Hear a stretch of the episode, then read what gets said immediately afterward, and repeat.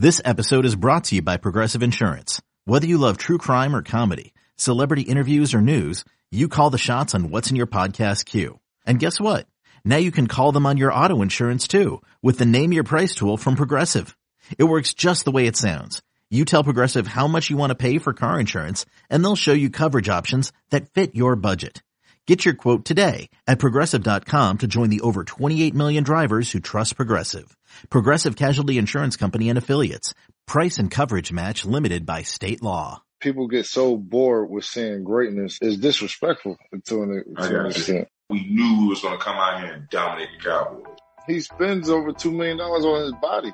Like a year, like yearly. Well, we're not going to tolerate that. I'm taking all your Super Bowl tickets. Yo, yo, yo, what's happening? It's episode five of All Things Covered with Patrick Peterson and Brian McFadden, part of the CBS Sports Podcast Network. The name says it all. If you like what you hear, download and subscribe and make sure you leave us a five star rating on Apple Podcasts. You also can watch us on YouTube. Just visit youtube.com slash all things covered. Pat P, what we gonna cover on this episode? Hey man, Matt, we're going to cover our big win on Monday night against the Cowboys, our upcoming matchup against the Seattle Seahawks. And also we got a great, great conversation planned with the two-time NBA world champion, J.R. Smith.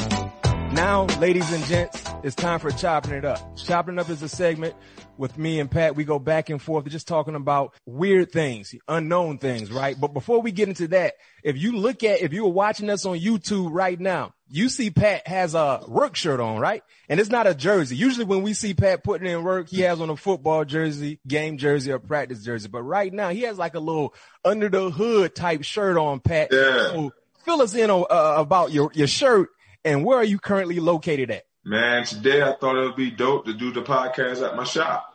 You know, uh, as you see, I got a couple memorabilia uh, right here in my office. I got my under the hood shirt on, button up on today, and hopefully, if you guys stay tuned long enough, maybe I'll give you a sneak peek of the shop.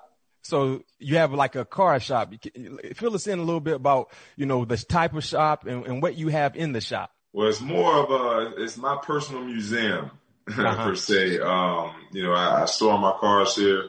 Um, you know, have a bunch of memorabilia in here, a bunch of cool paintings, uh, a bunch of jerseys, and the and the cool and cool cars, TVs, restroom, you name it, refrigerator, air condition.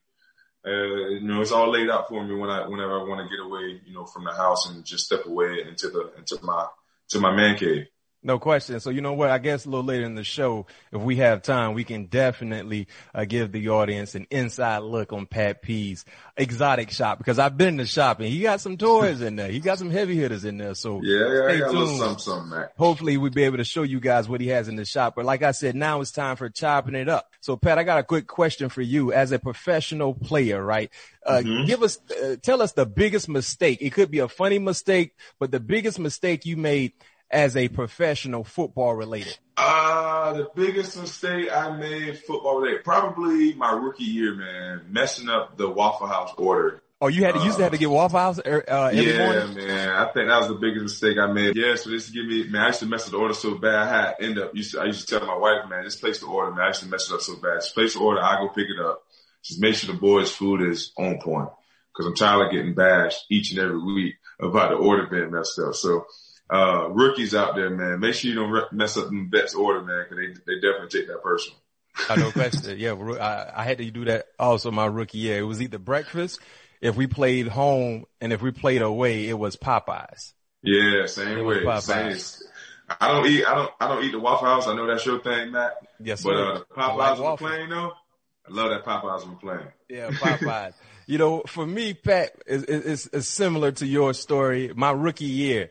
So my rookie year, uh, we went to the Super Bowl, right? And, um, we, the AFC championship game, we played Denver in Denver. We had the early game. I think we had like the three o'clock matchup or something like that.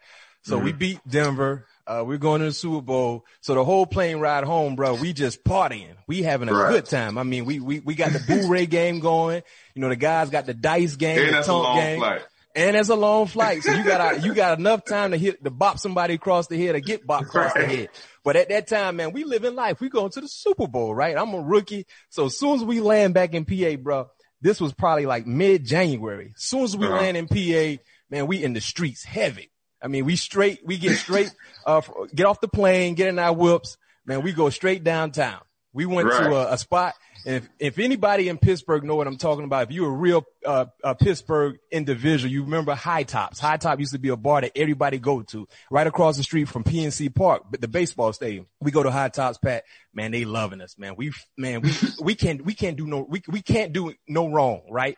We right. go in the club, free access. We on stage, we freestyling, we rapping. So we go from high tops, we go to a whole nother spot. I think it was called Dials. So we leave Dial, we leave high tops, we go to Dials, man. We party and it's probably about four or five o'clock in the morning. No, it's about, it's about four o'clock. They kept the club open later than usual because we going to the Super Bowl, right? So right. after that, we go to a spot called JoJo's. Like I said, if you, if you're from Pittsburgh, you know, you know what I'm talking about when you drop some names right now, man. JoJo's, man. JoJo's closed down, but one of the best breakfast spots you can have, especially in the wee hours in the morning. So we go to JoJo's, right? So Pat, you know me. Any, if anybody know Mac, they know Mac don't drink, right? I don't partake in the devil's nectar. I don't judge, but I don't partake in the devil's nectar, right? So I can party with the best of them though. I can be with a sober mind. I can go with the best of them all night. But I told them boys, I was with some of the vets and I told them boys when we got to JoJo's, Pat, I ordered me a nice French toast, uh, uh-huh. some scrambled eggs with cheese, some sausage and some, and some, yeah. uh, uh, uh, home fries and then French toast. And you had your all American breakfast, man. Pat, I told them boys, I said, listen, after all this partying we done, we done did, right? Y'all gonna have to check on me early in the morning because after I hit this, eat this French toast, the way how this French toast is hitting, well, I'm gonna be, uh. I'm gonna be disco dead sleep. I'm gonna be uh. all the way dead sleep. You can put me on a, uh. on a funeral brochure and put me in a casket because I'm gonna be dead sleep, right, bro? So they're like, man, Mac, man, stop all that playing, man. You ain't even drunk. You don't even drink. I said, man, listen, this French toast gonna do something to me. So Pat, we had a nine o'clock meeting that Monday. Man, I'm, I'm up, I'm up in the Allegheny Center, man, sleep, man. My alarm don't go off. It went off, but I, oh, I, I ignored it. Man, I wake up, Pat, it's 847. What time Bruh. was meetings? 9, 9 a.m. Oh, man. So literally, I woke up, man, I don't even know what I had on, but I just put some clothes on. It was a little nippy outside, so I put some sleeves on. I had on shorts, by the way, uh. so it's about 30 degrees. Man, I jumped in my car. I didn't brush my teeth and I'm driving so fast. This is the one time I was hoping the police would pull me over because I can use that as an excuse why I was right. late. No police officer in sight. I'm running red lights. I'm running stop signs. I'm like, please somebody pull me over. I'm trying to get pulled over.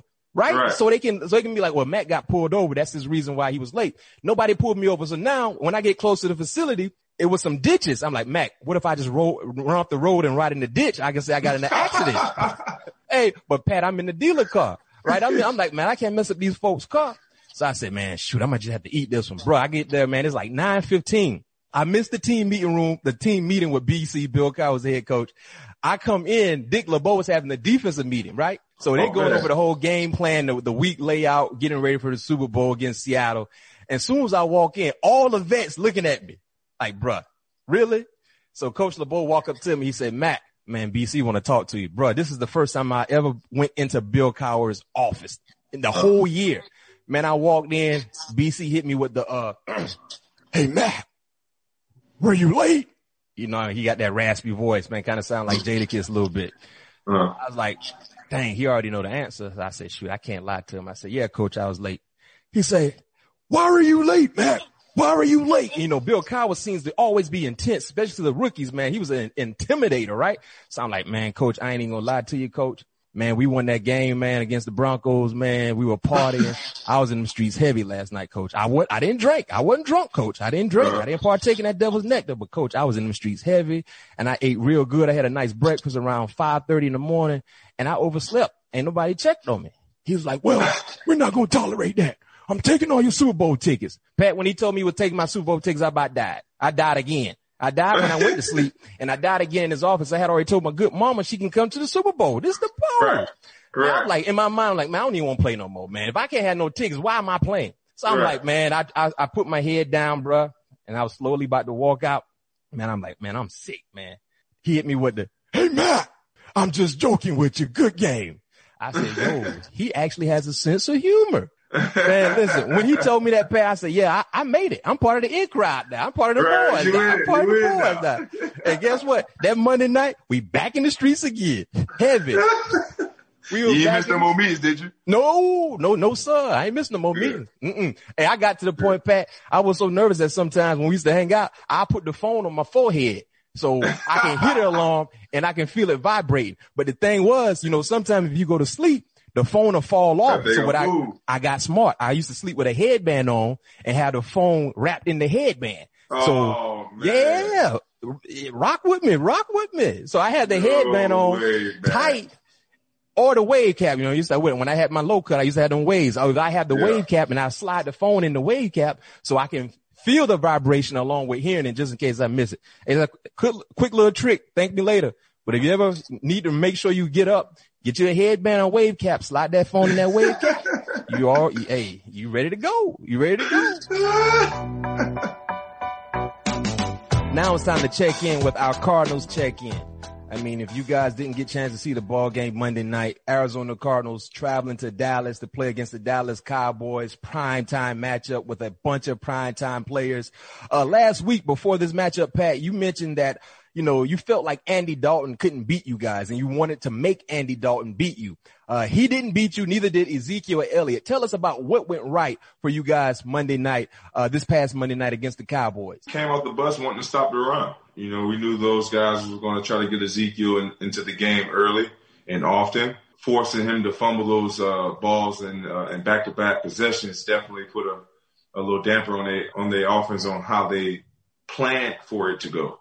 You know, so by us taking out the run early, making Andy throw the ball 54 times, we know he's capable of doing that. But like I said last week, we think there's more opportunities to make plays when the ball is in the air versus when the ball is being carried. But it ended up working out for the best of us on both sides. You know, we got two forced fumbles and two fumble recoveries and we got two picks as well. So it was a good game plan that Coach Vance put together. Guys really, really bought into the to the game plan. Really uh, had a great week of preparation and. And like you said, the stars came out to play. The lights was bright. You know, that's what this team needed for us to get to where we want to go. Have those prime time games, have those night games, get used to it because we plan on being in the playoffs, truth be told.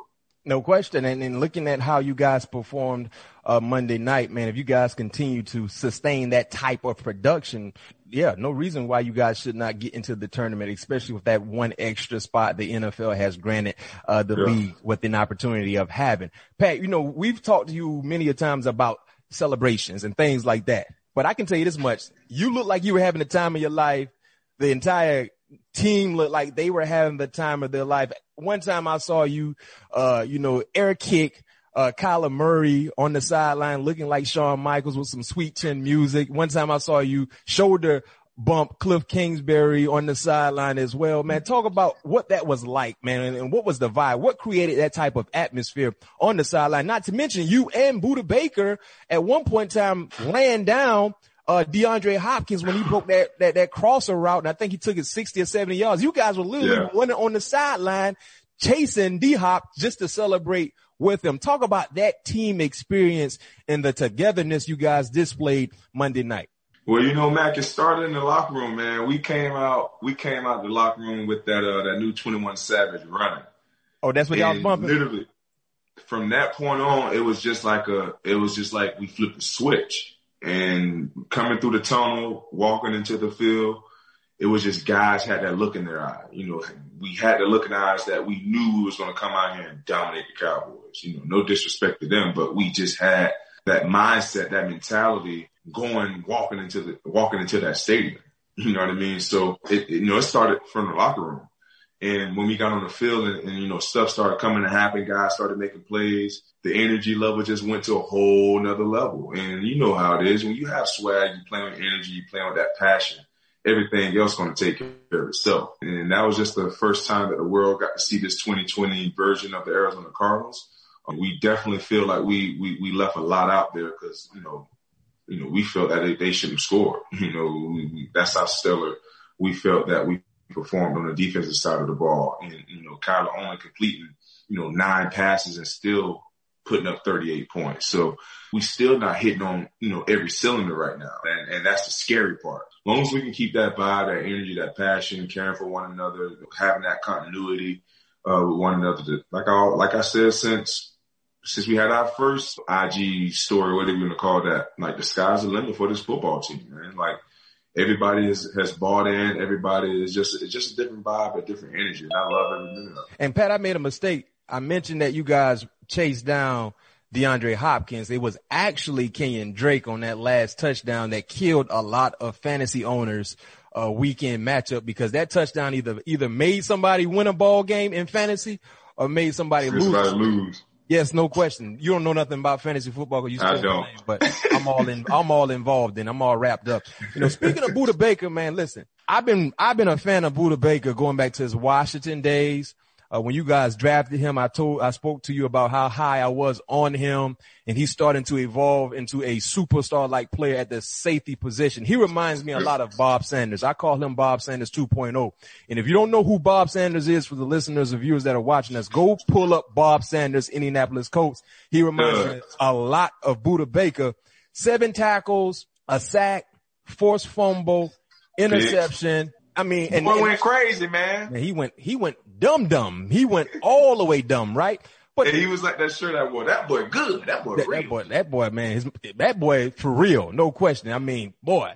But the the thing I want to talk about outside of his outstanding play, Pat, because you know the sky's the limit for him. But the unique celebration y'all boys had when he caught the interception, man, y'all boys. First of all, y'all boys lined up like some bowling pins, and he got the bowling ball. And if you guys can go back and look at the highlight, you got to look at his bowling strut before he let the ball go to hit that strike. Man, talk about was that already pe- uh, pre-planned based on the defensive thought process? Whoever make a big play, this is what we're gonna do. Yeah, yeah, it definitely was pre-planned. It was something I was cooking up all week. Um, I was, I forget what song I was listening to, and the guy who actually did the thing, you know, you know, I think that it was some bowling competition in the early 2000s, and he needed to roll a strike to win the match. So he Uh-huh. bo- he rolled a strike. He was like, "Who do you?" He was like, "Yeah, that's right. I did it. Who do you think you are? I am." So that was a whole uh, background behind doing that celebration because we had a feeling that someone on the defensive side of the ball was going to have it. Drake was was the first one Yeah. supposed to do it, but he didn't do it. He forgot it because he, He ran, man. Yeah, he ran, and y'all had to chase him down. Exactly. Yeah. so then Budda got it, and uh, we was like, man, we got to do it. And it finally came out up up under the bright lights, and everybody loved the celebration. And hopefully, we got another one this week. Gonna be uh, it's gonna be dope this week, man. Hopefully, we get that end zone dog. Yo, that's a nice segue for me. I appreciate you. You give me a nice pass like Rajon Rondo talking about this week matchup. Week seven, Seattle. Seattle. The Big undefeated. Seattle Seahawks with curly hair Russell, Russell Wilson, who's a bad man. And homie, you got you a big matchup this week. You're Yeah. talking about grown man and DK Metcalf, who's been balling. Clearly, he's been putting up big numbers. His quarterback has been putting up big numbers, man. Talk about this matchup, uh, specifically for you. You played against him last year, but right now he seems to be, you know, evolving into a superstar like player at the wide receiver position. He's not the normal size wide receiver, 6'4", 6'5", 230 plus, can run a 4-3. Talk about that matchup specifically for you and how do you go about mentally trying to attack him as a cover guy? D, DK presents a, a ton of uh, problems with him having the, the size dis- disadvantage, the strength that he has, and also having the speed. You know, so he presents a lot of problems. So for the most part, you know, uh, I know he he invites that that physical matchup. That's what he wants. And, you know, at the same time, that's what I that's what I like as well. So. Um, I think it's gonna be a great matchup. I know I, ha- I got an opportunity to go up against him last year as he was, you know, starting to come into his own. You could start you, you could start to see late in the year you start to, to get more and more confidence started making some great big plays in that playoff run that they uh that they had late last year. So um and he's been doing nothing but great things th- thus far through the first you know seven weeks through the season. I believe he's what top 10 in, in yardage. Um Yep. you know, got a pair of touchdowns so he's he's more than capable of, of, of being a superstar in this league for sure. So you know, like like I always talk about, each and every week I'm I have my plate full, um, and it's definitely a matchup that uh, I'm looking forward to. I know he's going to prepare and, and bring his best game uh, Sunday Sunday evening in, in the toaster, and I'm, I'm I'm I'm definitely preparing to have my best one as well. Does he remind you of anybody you played against in the past when it comes to his size and his speed? You played against a lot of great wide receivers, but does he remind you of any one of your past opponents?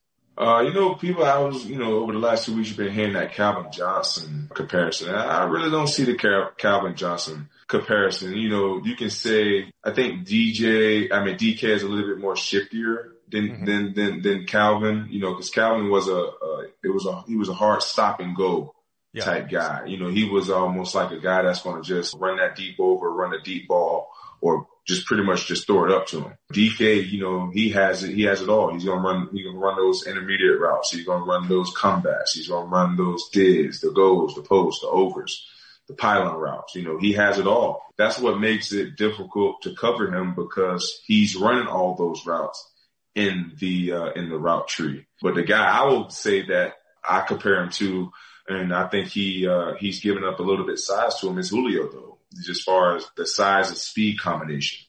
Yeah, um, I think that's, that's very, very rare to find in a receiver. You know, you normally see skinnier, linkier receivers. You don't see guys like TOs. Like TO was a once in a lifetime type receiver. Yeah. They came, you know, then came AJ Green. And, and, and, don't get me wrong, Larry's a great receiver, but he don't have like that body structure or body stature. Yeah of those. Those guys are like gods. You know what I mean? Those guys are like freaking ripped from, you know, from, from they, they got like 2% body fat, you know, so. be on Game of Thrones.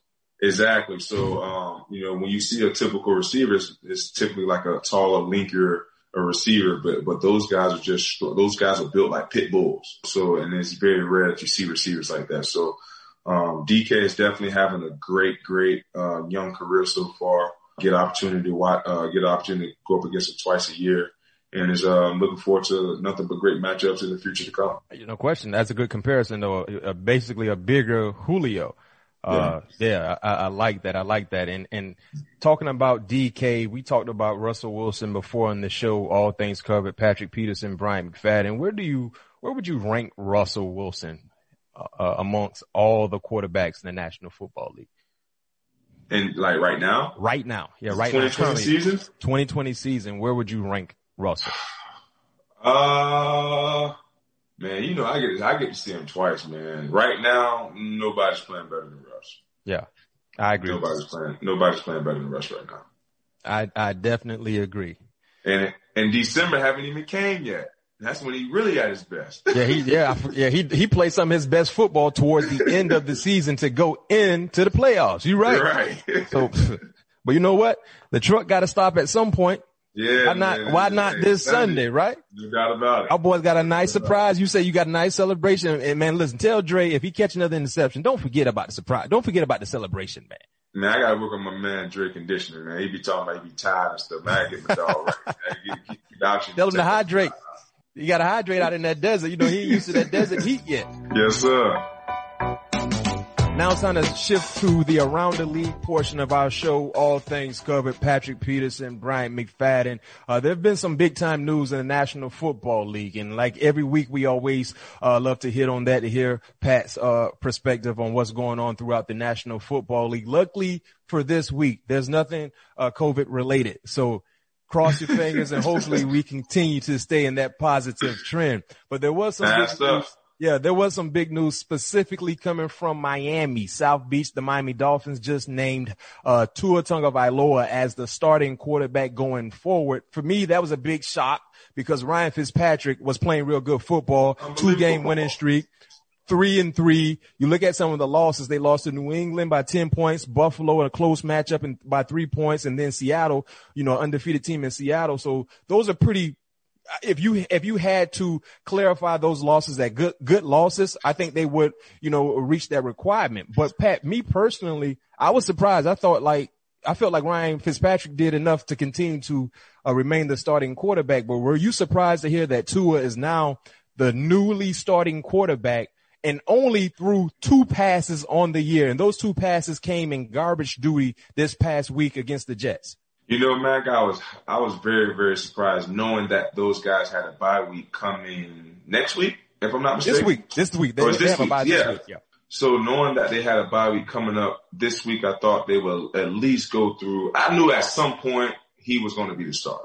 Yeah. But I didn't know it was going to be they was going to name him the starter going into the bye week. I thought that they would at least let him get some some starter reps, see how he's looking with the flow of uh, of the offense. uh, seeing what he can and can't do. I'm sure they already saw some of that stuff in practice, but you know when you when you preparing for a game, once you're starter preparing, he's getting majority of those looks. Yeah, you know what I mean. So it's going to be different from calling a game with Ryan and Tua as a quarterback. So I thought they will at least have a game plan going into that week of bye week mm-hmm. of putting together a game plan and having those couple of days off, thinking about it and be like, all right, cool, let's pull the trigger now.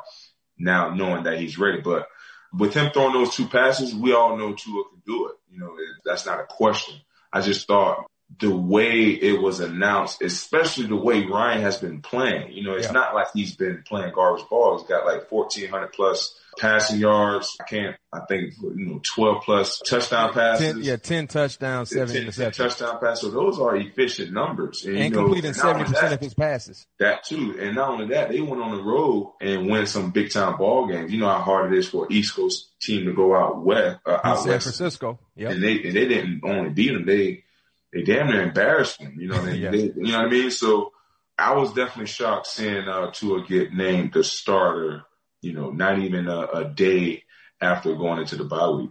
Well, I tell you this much, Pat, you were shocked, but you get an opportunity to see him up close and personal because the next three matchups after the Miami Dolphins bye week is the Los Angeles Rams, the Arizona Cardinals, and the Chargers. So you get a chance yeah. to see exactly what he has in store yeah. now the now being named the starting quarterback. And other news in the National Football League happened last week. Uh, the Kansas City Chiefs signed Le'Veon Bell, who was released by the New York Jets. I mean, most people, many people feel like this was a, this is a big fit for the Jets to add another dynamic playmaker to the outstanding offense that they have already in place. But do you believe Le'Veon can provide the same spark for Kansas City that he provided in Pittsburgh years ago? I think he can. If you look at it, you know, last year didn't play much, you know, this year nurturing the, the hamstring, you know, in and out of the starting lineup I just think he needs the right fit for him. Being around that, you know, from the outside looking in, hearing things what Jamal has said, uh, what other players that's been in that organization have said, you know, it just seemed like it's a it's a dark gray cloud around that building. Sometimes that can dwindle on players, and that can kind of uh, reflect on their play. So. I mean, I, I wouldn't doubt every player who, for the Jets are trying to get out of there. You, know, right I mean? now. So, you know, so I think he just needs to be in the right system for his skill set to flourish. And I think this is the perfect system for him. You know, they got a great quarterback that can move the ball downfield, but then also cater to his skill set, which catching the ball out of the backfield, getting those screens, having those stretch plays. Because Le'Veon Bell is a he's a guy that likes to he's a bounce runner, so he needs to be like in a zone scheme to where he can pick where he want to go. Yeah. You know, when the Jets run the ball, they they didn't they all they did, they don't even have pullers. They were just blocking, you know, one on one scheme the whole game. Well, they, they had pullers every once in a while. Blocking, they wasn't really blocking, but I give you know, yeah, you know, if you consider that, but you know, he just need to be put in the right scheme so he can, you know, reach where he uh, once was. I can tell you this much, Pat. I understand the business side really created a separation between Bell's relationship and the Steelers' relationship, but he should have never yeah. Yeah, Man, you should. Yeah, that was that was that was a match made in heaven. Oh my goodness, you talking about the fit, the culture, the scheme. Yeah, I mean coaching staff. Oh my man, listen, the whole man. the whole get up. Yeah, yeah. But you know, I, like they say, man, that grass ain't always green on the other side. But sometimes you got to find out the hard way. Yeah, yeah, no doubt, no doubt. But just as a fan of the game, just seeing how his skill set fit what they were doing and then yeah. the common denominator about that situation, Pat, is that he leaves. He, do, he does not provide the same numbers.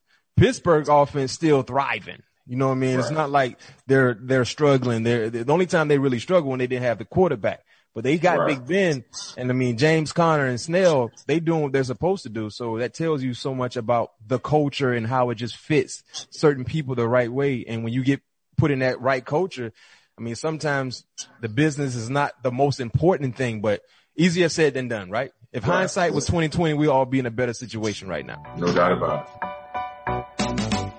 We're getting close to the halftime break of our show, All Things Covered. But right before we go into the locker room to sip some Gatorade and eat some oranges, we're going to attack the 21 questions part of our show. 21 questions. This is where we get an opportunity to interact with our all things covered fans. Uh, they get a chance to submit a question, but you have to leave a five star rating with your question and we'll pick that question and we'll answer it. This for both of us, Pat.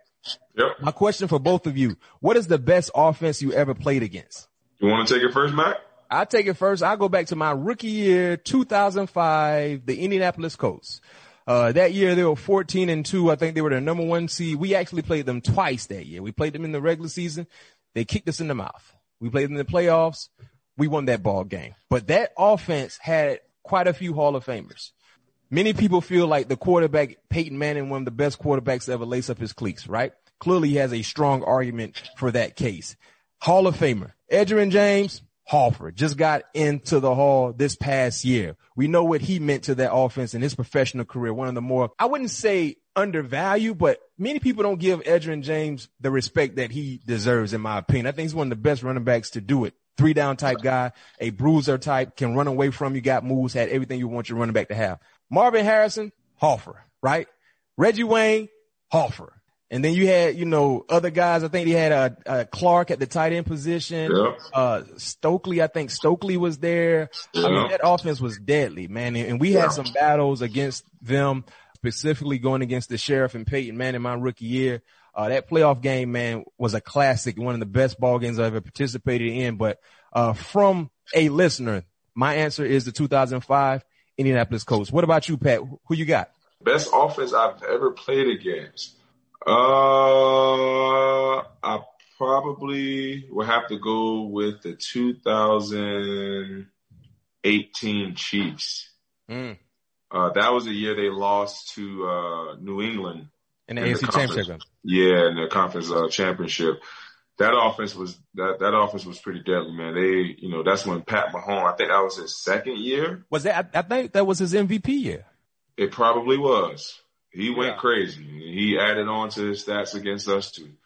Um, he had uh, like four touchdowns, man. I mean, they it it was just so so many different looks they gave us. We was just we was like, man, where the heck is the ball going? You know what I mean? They just you know mixed direction here, throwing it to Tyreek there. They had Kareem Hunt, Travis, obviously Pat doing his thing. But was yeah, Sammy that, that was, was Sammy on that team also? Sammy Watkins. Uh, no, I don't think so. Okay. Samuel wasn't on that team. The receivers they had, if I could remember correctly, I can't even even remember the other receivers they had.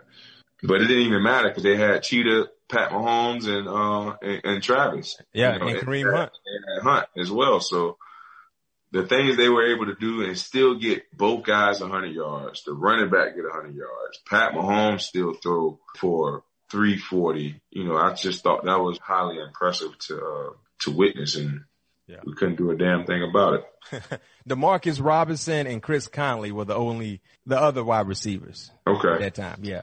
yeah. Yep. Okay. Hey, two outstanding offense, man. Appreciate the question. Yo, it's halftime for us. We're going to take a quick break, but on the other side, we'll be joined by a two-time NBA champion, J.R. Smith. Stay tuned. Robert Half research indicates 9 out of 10 hiring managers are having difficulty hiring. If you have open roles, chances are you're feeling this too. That's why you need Robert Half.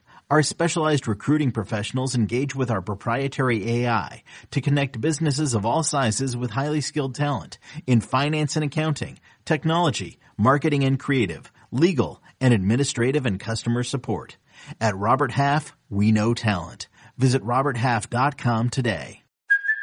Hey, it's Kaley Cuoco for Priceline. Ready to go to your happy place for a happy price? Well, why didn't you say so? Just download the Priceline app right now and save up to 60% on hotels. So whether it's Cousin Kevin's Kazoo concert in Kansas City, go Kevin, or Becky's Bachelorette Bash in Bermuda, you never have to miss a trip ever again. So download the Priceline app today. Your savings are waiting. Go to your happy place for a happy price. Go to your happy price, Priceline.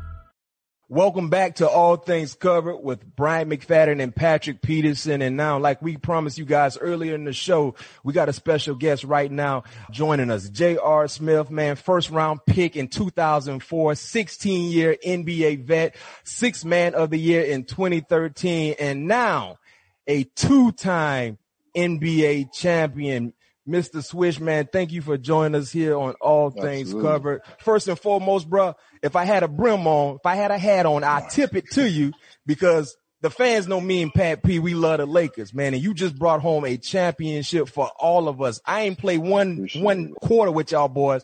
I feel like I played, and I like to tip my brim to you if I had one on, man. So it's an honor having you here with us. it. All things covered, man. Yes, sir. First question for you: How does it feel to be a two-time NBA champion, man? What, what what's that feeling like for you, especially when you look at the road that you had to go through? Oh man, it, it, it's like uh, it's fulfilling for me because it's totally different. Like I, for me, it was I was I was playing more on the first one, and I had I feel like I had a a very important role on on the game. Um, and then being into this situation and going through the playoffs and not really playing and trying to find my niche as a as a leader, as a veteran, and trying to help the younger guys out and more of a coaching aspect of it. It was uh it was it was one of the hardest things I've really ever had to do because I'm really sitting there watching from the sidelines and trying to put guys yelling for guys to be in the right position and uh it was it was a lot of nerve wracking. So uh so this one is, is almost as good as the uh, the first one. So I'm, I'm this two time thing is feeling pretty good. Yeah, and and I know definitely what you've been in that veteran role. I know that's something that you uh, definitely uh, take to heart as well. So speaking of that role, how did you approach your role with this team when they picked you up uh, as a free agent? Um, for me, it was it was like no matter what they give, whatever, no matter what they throw at me, I'm a, I'm a, I'm accept it and, uh, and and try to get be a master in that role. Um, when they, you know, I, I knew I wasn't gonna come in and play 25 minutes a game and stuff like that because I haven't played in over a year or something. And they already pretty much had the core they team uh, of the Lakers anyway. I keep saying they. I'm a part of. um, but they, the Lakers pretty much had had their uh, core team set already, so I knew it wasn't going to be a situation where I was going to come in and play a lot. But more than anything, for me, I, I feel like I I left the game the, before my little hiatus with, with Cleveland on like a kind of a, a, bad note. You know, for me, if anything, you know, you, you hear people always want to say they want to go out a champion, and uh, for me, I never Right. wanted to walk away from the game as somebody who got waived. You know, for for one, I always I, I never wanted that on my resume for somebody who got waived, but then for it to for happen and you know for that to be potentially a retirement after that or whatever, I never really I never set well with me. So my whole uh, motivation to get back was to be in a situation to where I could win a championship. So when I got in that position, no matter what role they threw at me, that was my main focus, just to win the chip and uh, put guys in position. Sarah, real quick, for the guys that don't, you know, for the outsiders that don't really know about the locker room, can you just give a little insight on how much you miss the locker room? Because I know that's probably one of the things you miss, but just being around the Yeah. guys, missing those conversations. Yeah, for sure. Because it- it's it's a professional athlete. The life we live and what we go through on a day in a day out basis is very, uh, especially if you in that that exact uh, sport. Obviously, we, you know, me and you talk a lot, but about how you know our games correlate, but.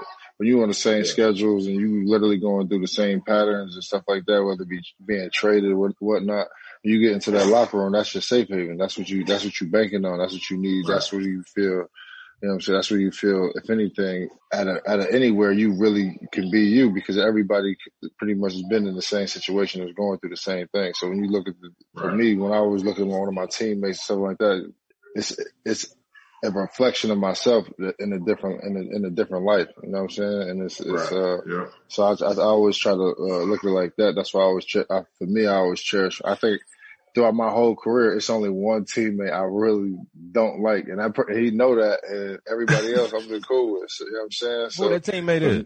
uh, man, this dude, uh, Sam Dekker, dog, I can't. This dude, he did some bullshit on the bus one day, talking some some Trump shit, and I was just wasn't having it, dog. Not even still feel some type of way. Yeah, for sure. Because it's it's for what he for what the question he asked. It was like a it's a it's a it's a thought pattern. You know what I'm saying? You you were taught that it's not like it's not like a uh it's the, it's the hate you give. I feel like that's that's, that's something you're, you're taught. It's not Right. the privilege he has is is was was taught to him, and he took heed of it and ran with it even further than somebody who just not who's oblivious to what they have and what they, you know, with the life they've lived. Cause some people just go through their, through their life, not, not, not necessarily knowing, but not, not aware and privy to somebody else's circumstances. He's a person right. who's very aware of somebody else's circumstances and want to keep them there, opposed to try to help them elevate up. And I don't respect anything about that.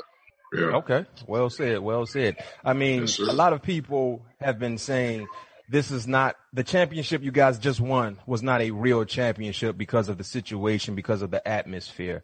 Um, most of those naysayers have never won a championship on any level. And you recently had a message on Instagram, right? And, uh, you know, basically going at the haters. What prompt that message? You know, I, I see a lot of people who quote unquote say you, you didn't, you don't, you didn't earn it. That for me, more than anything, I, I, I feel like I earned everything I've, I've ever got.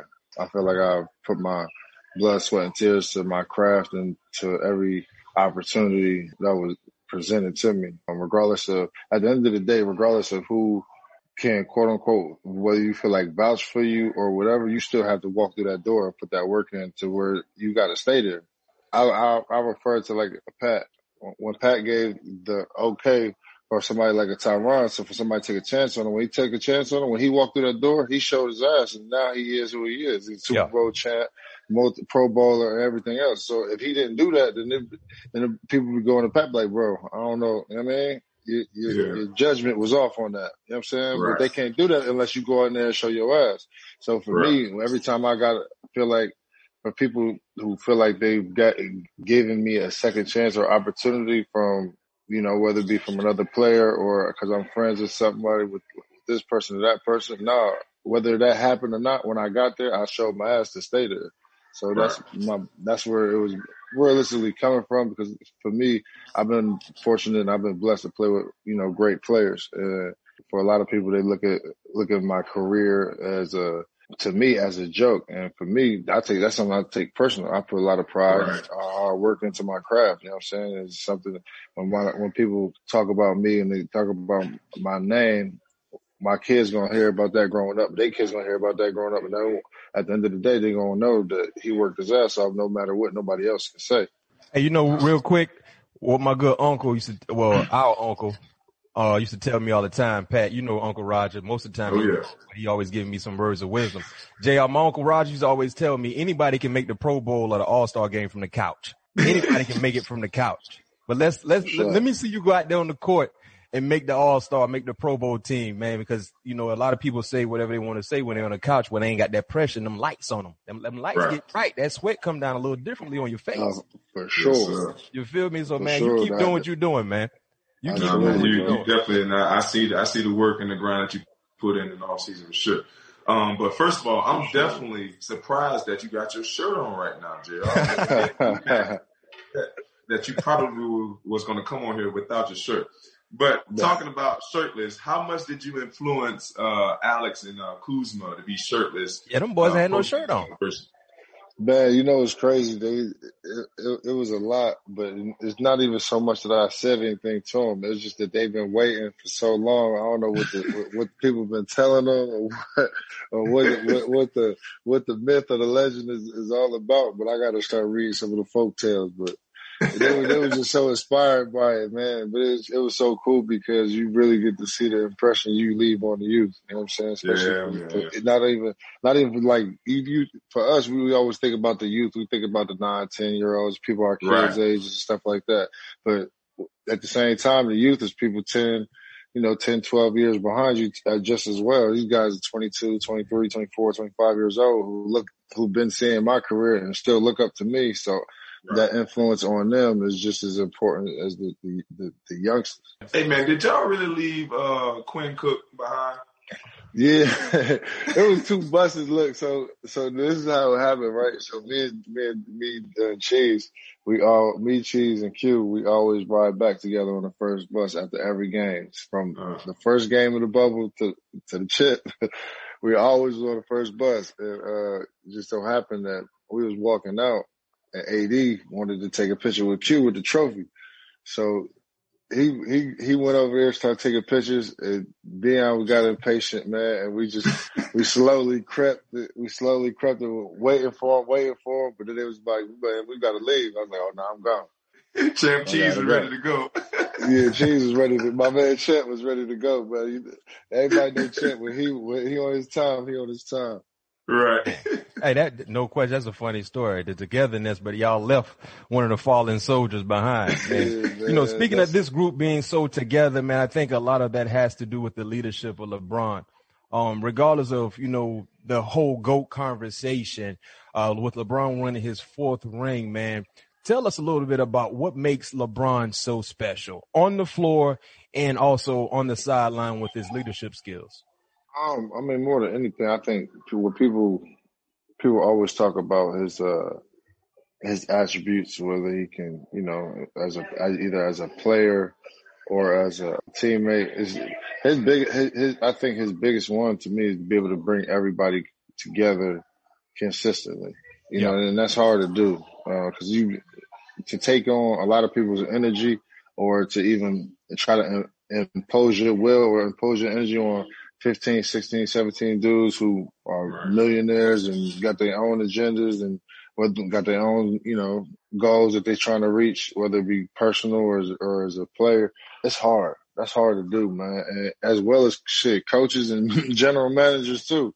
Yeah, so when right. you when you're a player like that and that stature, it's a lot of for me. I, I think he's just amazing at uh, being who he is at, at, at bringing people together. I mean, I've never seen organizations where um, general managers literally having conversations with every single person on the team. You know what I'm saying? Not even just, not even not not, not just the first two dudes, the first two three dudes. He talking yeah. to the, the 16th man on the bench.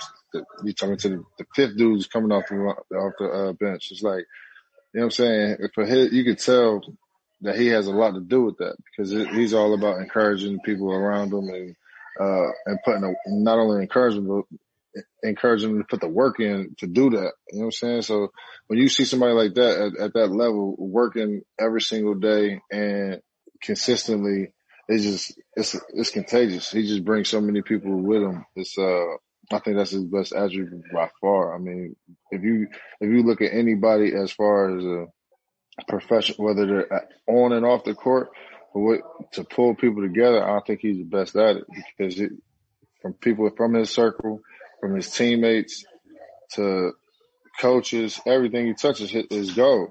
Yeah. Right. And so with um so after the game you you obviously you was on the court with him and by him talking about, you know, Jeanie Buss wanted her respect, you know, GM wanted his respect and he wanted his respect with the accolades and the career that he had and his uh, that he's having up until this point, 17 years in and still going strong as ever you know, why do you feel that he was he had to say that? Just because, just because I think like so many for so long, it's been 17 years. So many people just counting on his downfall. You know, it's just so many uh-huh. people just waiting for waiting for him to be knocked either knocked off his throne or waiting for him to, to see him lose a step or so much. And it's just given given so many times is even even if you think of the accolades, like consistently, he could win MVP every single every year. year. Right. But when you when you get to when you they go up there to talk about the conversations, he's always the third guy. It's always uh it's either Giannis or James or Russ or James or this person right. and that person. And oh you can always throw LeBron in there, look at his numbers and it's like you get so people people get so bored with seeing greatness is is is, is disrespectful to an, to an extent. You know what I'm saying? Yeah. It's just like, how can you consistently say this, like he's not the best? How can you say he's the best player in the world and not give this man MVP? Right. He's the best. like I don't, I, I've never understood. Good that. point. He's, Good point. He can go to any team and make the not only make the playoffs, make a championship run. Yeah. Right. Heck, I think LeBron could probably make a championship run with me and Pat. Right. I'm, I'm, seriously, I mean, you, it's, it's, it's ridiculous though. Like I don't, I, I, just don't get it. I don't, I don't understand it. Like you tell somebody the best player in the world, but and then when you get to the votes, it's, you only get what seven out of a hundred some votes. Like yeah, right. how is that possible? Right. How many more years you think you got left in the tank? Who knows though? Yeah, LeBron got to be drinking out of the fountain of youth or something, man. Do, you know what? He, he can play, honestly, I think he could play as long as he wanted to because he has the, I've never seen nobody with the ability to consistently just stay on a on himself like that. Like he don't he'll he doesn't stop. He I don't think he ever will. Like he just is just so indebted into who he is. Like his workout routine, regimen, and and every like it's like clockwork. All he got to do is work, uh, wake up, and just flows into a routine. Whether it's he got a twenty four seven chef, we got a, everything he needs at his disposal. So all he got to do is go through the motions of it. Hey, the man living like a king, like- right? He living like Right. a No, seriously, like you got to think like he, he he spends over two million dollars on his body, Right. wow. Shout. like a year, like yearly, That's just nice on your body. That's a nice Right. Ticket. like so you could you can imagine he not eating no book. He I don't I don't I don't know what else to do. There's nothing say. you say two M's for his body? It, it, it's just paying, on the, just on his body. it's paying off. It's paying Yeah, off. It pays off, but you got to invest in yourself. He always told me that though. He always Yeah. said that if you don't invest in yourself, whether it be investing in a trainer to whether you, you know what I mean? It was, if this guy's a shooting guru. If he, if that's what he charges, that's what he charges. Then you, that's what you got to do to invest in yourself. Because if you can't, if you can't hit those shots, you ain't gonna be around here long enough to be to worry about it anyway. Yeah, yeah. Hey, we're talking about LeBron's greatness. Uh, your former teammate Kyrie Irving, Irvin, uh, LeBron and and your former teammate had a few things to say a few weeks ago. Uh, basically commenting on his current teammate and Kevin Durant. Basically said something like, you know, he finally has a guy that can make that clutch basket right towards the end of the ball game. Do you think that was a personal slight at LeBron James, and if so, why? At first, I didn't. Uh, I'm gonna be honest with you because I, I actually liked the uh I liked the post when I first seen it. Yeah. Because when he was saying it, I was thinking of the lines of the creativity in which he scores at. Because when I think about scores, or to me, honestly, the best score, the two best scores I've ever seen was Kyrie and KD. Uh, There's no, there's nothing that they realistically can't do. Yeah. Um. So when he was saying it, I was that's what I thought he was saying, eh, taking it as. But then when, you know, people gave me a little digger deeper of the shovel, I was like, oh, okay, maybe that was a jab. You know what I'm saying? But I don't, knowing Kyrie, uh, he's a very complex individual. So I don't know if it, I can't say it was a jab or it wasn't, but at, the, at some point we gotta, we gotta stop trying to pick, like just pick at shit. Yeah. Like we just be picking at stuff sometimes. Like don't get me wrong, it, it could have been worded better. He could have either said it better, but at some point we just got to stop picking at stuff. I, mean, I, I, I agree with you because I kind of, I thought it was a slight of no reason to even come out and say that, you know what I mean? Because, you know, people Right. can take it a whole nother way. But like you said, 100%. Kyrie is complex and sometimes complex individuals give complex statements. Uh, speaking of Man, the world Kyrie, is flat. yeah, he said the world is flat. I'm still trying to figure that one out, but man, I ain't got no brain cells to really think on that one. Speaking of Kyrie and that Cleveland championship team, JR, 2016 Cavaliers versus the 2020 Lakers in a seven game series. Who wins and why? Um, and there's no disrespect to nobody, but I just think for me, the size that we that the Lakers have, we just didn't have as Cleveland. I think Cleveland, we played we we were more grittier. We played, I think, a little harder. We were much uh, nastier defensively, but the size that, with the Lakers team was just with AD and Dwight and being able to go back and forth with changing the lineups with Keith. Um, we weren't that versatile as uh we could we could play multiple different ways in Cleveland. I mean, in uh with LA, but in Cleveland we only had to play one one way. Yeah. It's not like like with Bron, like with Kai. If you double Kai at the, I mean, at the top of the floor or whatever, it's just like it, it's hard to. Not that he won't get thirty, but it's a different, it's an easier thirty for Anthony Anthony Davis when he's eight, nine, 10, 15 feet away from the basket. You know what I'm saying? And, and on top of he's giving you 12, 13 rebounds, block shots. Is a presence, arguably defensive player of the year.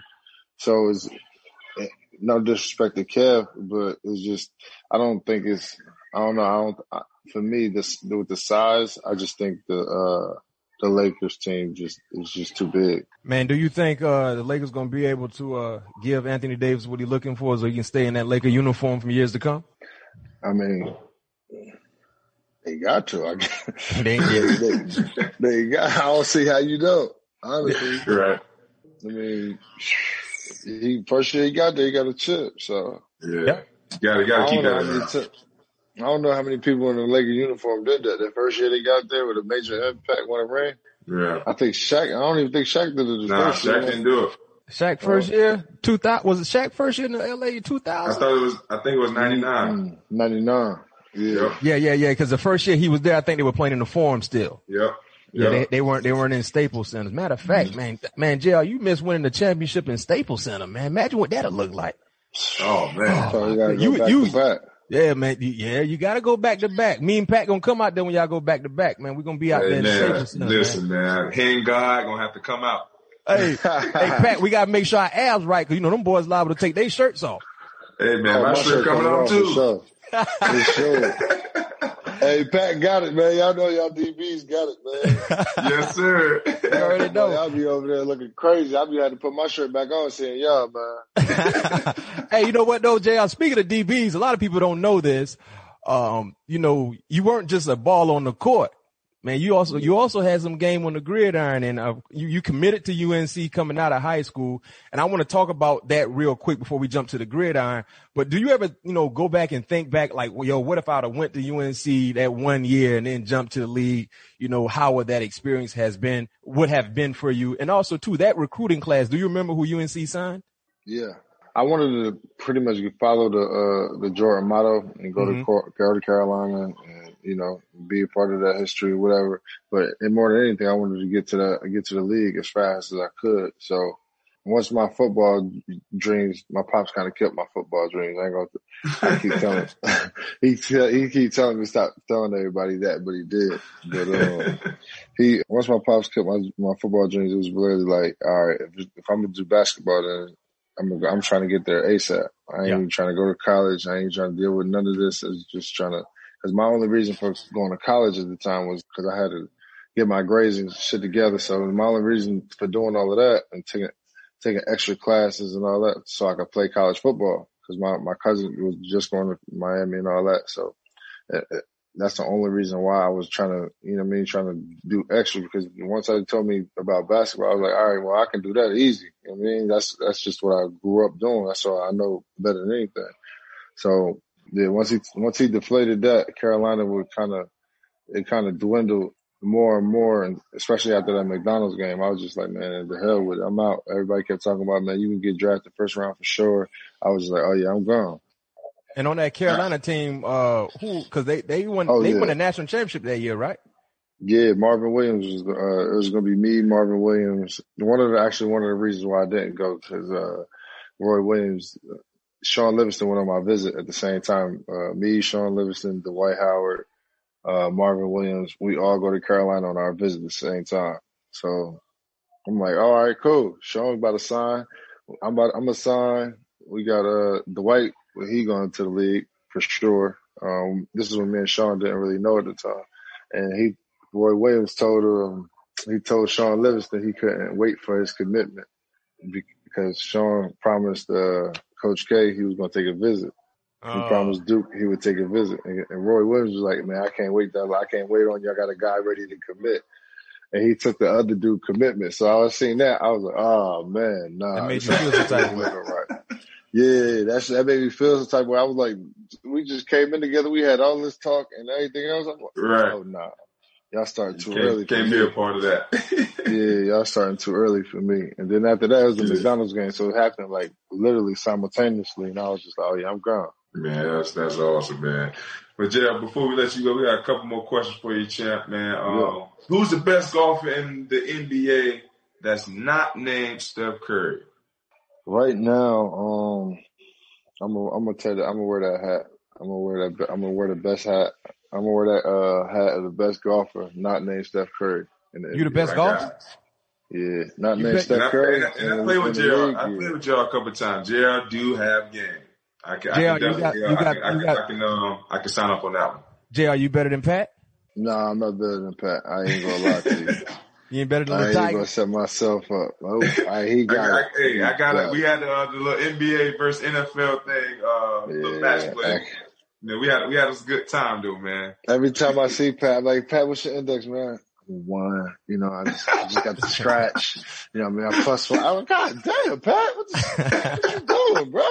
Pat be in the Bahamas playing all the time. He getting real live tour lessons and all that. Man, hey, he Jay, out there in not- Arizona. He got PXG hooking him up. Like he got the plug, man. I Man, he I'm got a whole- he got a whole cold. tee-off thing at the crib. degrees out here. That's what I'm saying. It's 30 degrees out here, snowing. I ain't got none of that, dog. Hey, so JR, we're going to switch to the uh, superlative part of our show. And this is where we hit you with rapid questions. You got to give us your, the, the first answer that comes to mind. Uh, you've been, you've been in a lot of pressure situations before, so this kitchen should be that hot for you. So the first question coming from me, favorite nickname of yours? Swish. Swish. Best team you played on or didn't win the title? Uh, what was that? 2009 Denver Nuggets. Okay. Uh, which one was a harder title to win, 2016 or 2020? Uh, 2016. Sure. The most influential hooper of all time. Um, most influential hooper of all time. Uh, Bron. Mm. Okay. I like it. Best shooter you ever played with? Kyle Korver. I like Kyle. Uh, yeah, Kyle. Kyle Toughest hammered. coach, toughest coach to ever coach you. Uh, Byron Scott. He used to have just practices used to be like training camp, dog. Every one. For real. Best player you played with not named LeBron James. Uh, Melo. Yeah, no doubt. Sp- speaking of Melo, uh, real quick, I saw the, the Nuggets came out with like their all time team or something like that and they left Melo off. Did you see that? Yeah, I seen, you know, I seen that. It was, um, It was a all time social graphic and Carmelo wasn't on it. yeah, I, I did see all-time team social They- graphic. That's funny, man. They're still, they're so bitter, man. Sp- professional sports teams are so bitter. It's crazy. Yeah. It's crazy. Why they keep sad. disrespecting Melo? Like, what what's the situation with that? Because clearly, from the outside looking in, it didn't look like it was warranted. But what's going on with that situation? Um, honestly, I, I, I don't know. I don't, it's, it's been so long from standpoint for, for Denver any, uh, uh, anyway, but to, to even say something like that or not do something like that, but I don't, I don't understand why they keep, keep coming at Melo. I think it's just because what he, he he's a very different individual. He actually like, um, he's very, he's very conscious in who he is and where he comes from and Yeah. what he stands for and what he tries to do. And when people see that, I think that it's kind of intimidating for a lot of people, uh, especially if you don't have the same beliefs or thoughts that, that the other person has. So it's easy to, to, to try and cast that person out, especially when you got a more of a people. If you're more of a like-minded thinker like everybody else who's, you know, on the path of, you know, trying to do some, trying to do the same thing. When he, for him, he's more of an individual. He's very, like, like I said, he's very conscious. You know, he's very into a lot of things. Like he tried to get me, I can't, I can't do it, but he keep trying to get me to go to Africa and do the safari thing. And it's just like, I ain't, I ain't with it, bro. Like, he, tigers and all that, just brushing up. He got videos and footages and stuff. Like he was very, he, he into meditations and shit like that too, which is cool. He, he put me on a game with a lot of stuff, but when he started trying to get me to go to Africa for do these safari rides, I ain't with it. Yeah. It ain't happening. All right, Yeah. JR, my last one before we let you go. Your favorite, I know you're a shoe guy, your favorite pair of Kobe Bryant's. uh, oh, Oh, the Grinches. For Mine sure. too. Hold Yes, on. sir. That, well, that Hold was on. Ooh. 2014 Christmas, I think. 14. Maybe 13. Yeah. Yeah, those my those my favorite too. That Good was choice. against Bron- that was against Miami, right? Yep, against Miami. They had, uh, in, uh, LA with the white jerseys. Mm-hmm. Yes, sir. Crazy. Uh, Pat P, y'all- with, hold on all real quick, Pat P. with my cousin. Oh, Yes, you pulled sir. them out. I pulled Oh, the there they Grinches go. out. There they go. I just, I, am always ready when they, somebody say something about Kobe. I'm always ready. So you know me. If you won't call out a whole nothing, now see, I ain't, I ain't gonna go back and forth with you, Jr. Because you're an NBA player, so I know your kicks got to be unlimited. But when you talk about something Kobe related, hello. Yeah, them Jones tough. Them Oh, these- man, listen, man. Moving. These these are the best ones ever. No Yeah, doubt. For sure, for sure. No For question. sure. No doubt, man. Well, well, with that being said, Gerald, man, we appreciate you coming on all all things covered. All No love, doubt. baby. All season for you. My all season be here before you know it. We're gonna get on that course uh on the all season for sure, big dog. No question. For Enjoy the sure, championship Good ride, you, man. All right, baby. Appreciate you. The old Pat. So, man, we had a real good conversation with uh, J.R. Smith. Uh, what are some of the things you learned uh, through the convo with J.R.? Man, you know, I, you know, just through that conversation, you know, I had an opportunity to get to get to know Jr. throughout throughout the years. I think I know Jr. right as of now about going on three years now. Yeah.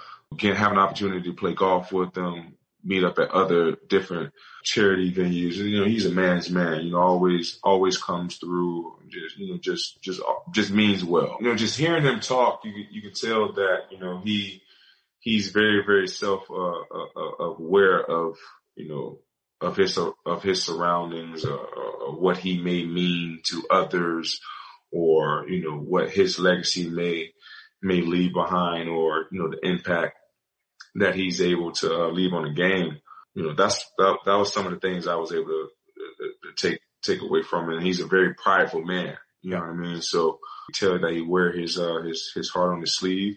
He, he presents himself that way you know and, and you can't do nothing but respect that no doubt. I know one thing that I learned, we didn't get a chance to really tap into it, uh, with the convo, but off the record, he got offered a football scholarship from Clemson.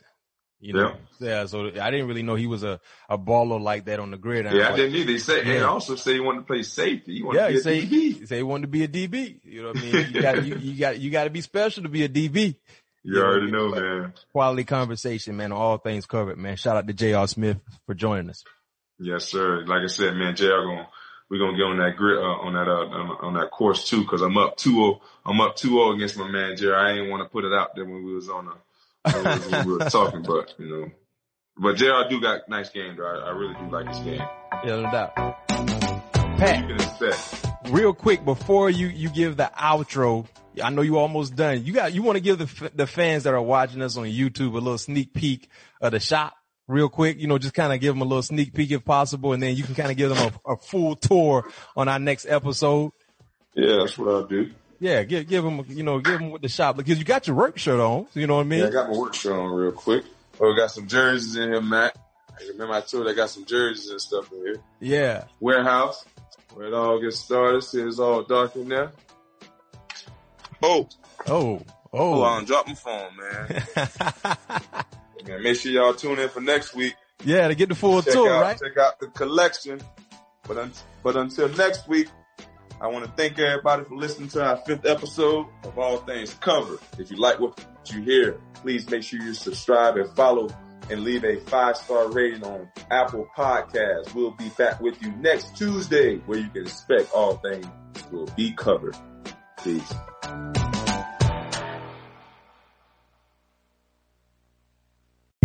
CBS Friday. TV's hottest show is Fire Country. I'm not a hero. I'm in orange for a reason. They're taking 12 months off your sentence. You're free. Lady. With a special epic season finale. Now that I'm out, I need something to get me up in the morning. You are a firefighter. Used to be. That will be unforgettable. In the name of your life's happiness, go get your girl. She's getting married tomorrow. Since when do you let anything get in the way of what you want? The Fire Country season finale. Friday, 9, 8 central on CBS and streaming on Paramount Plus.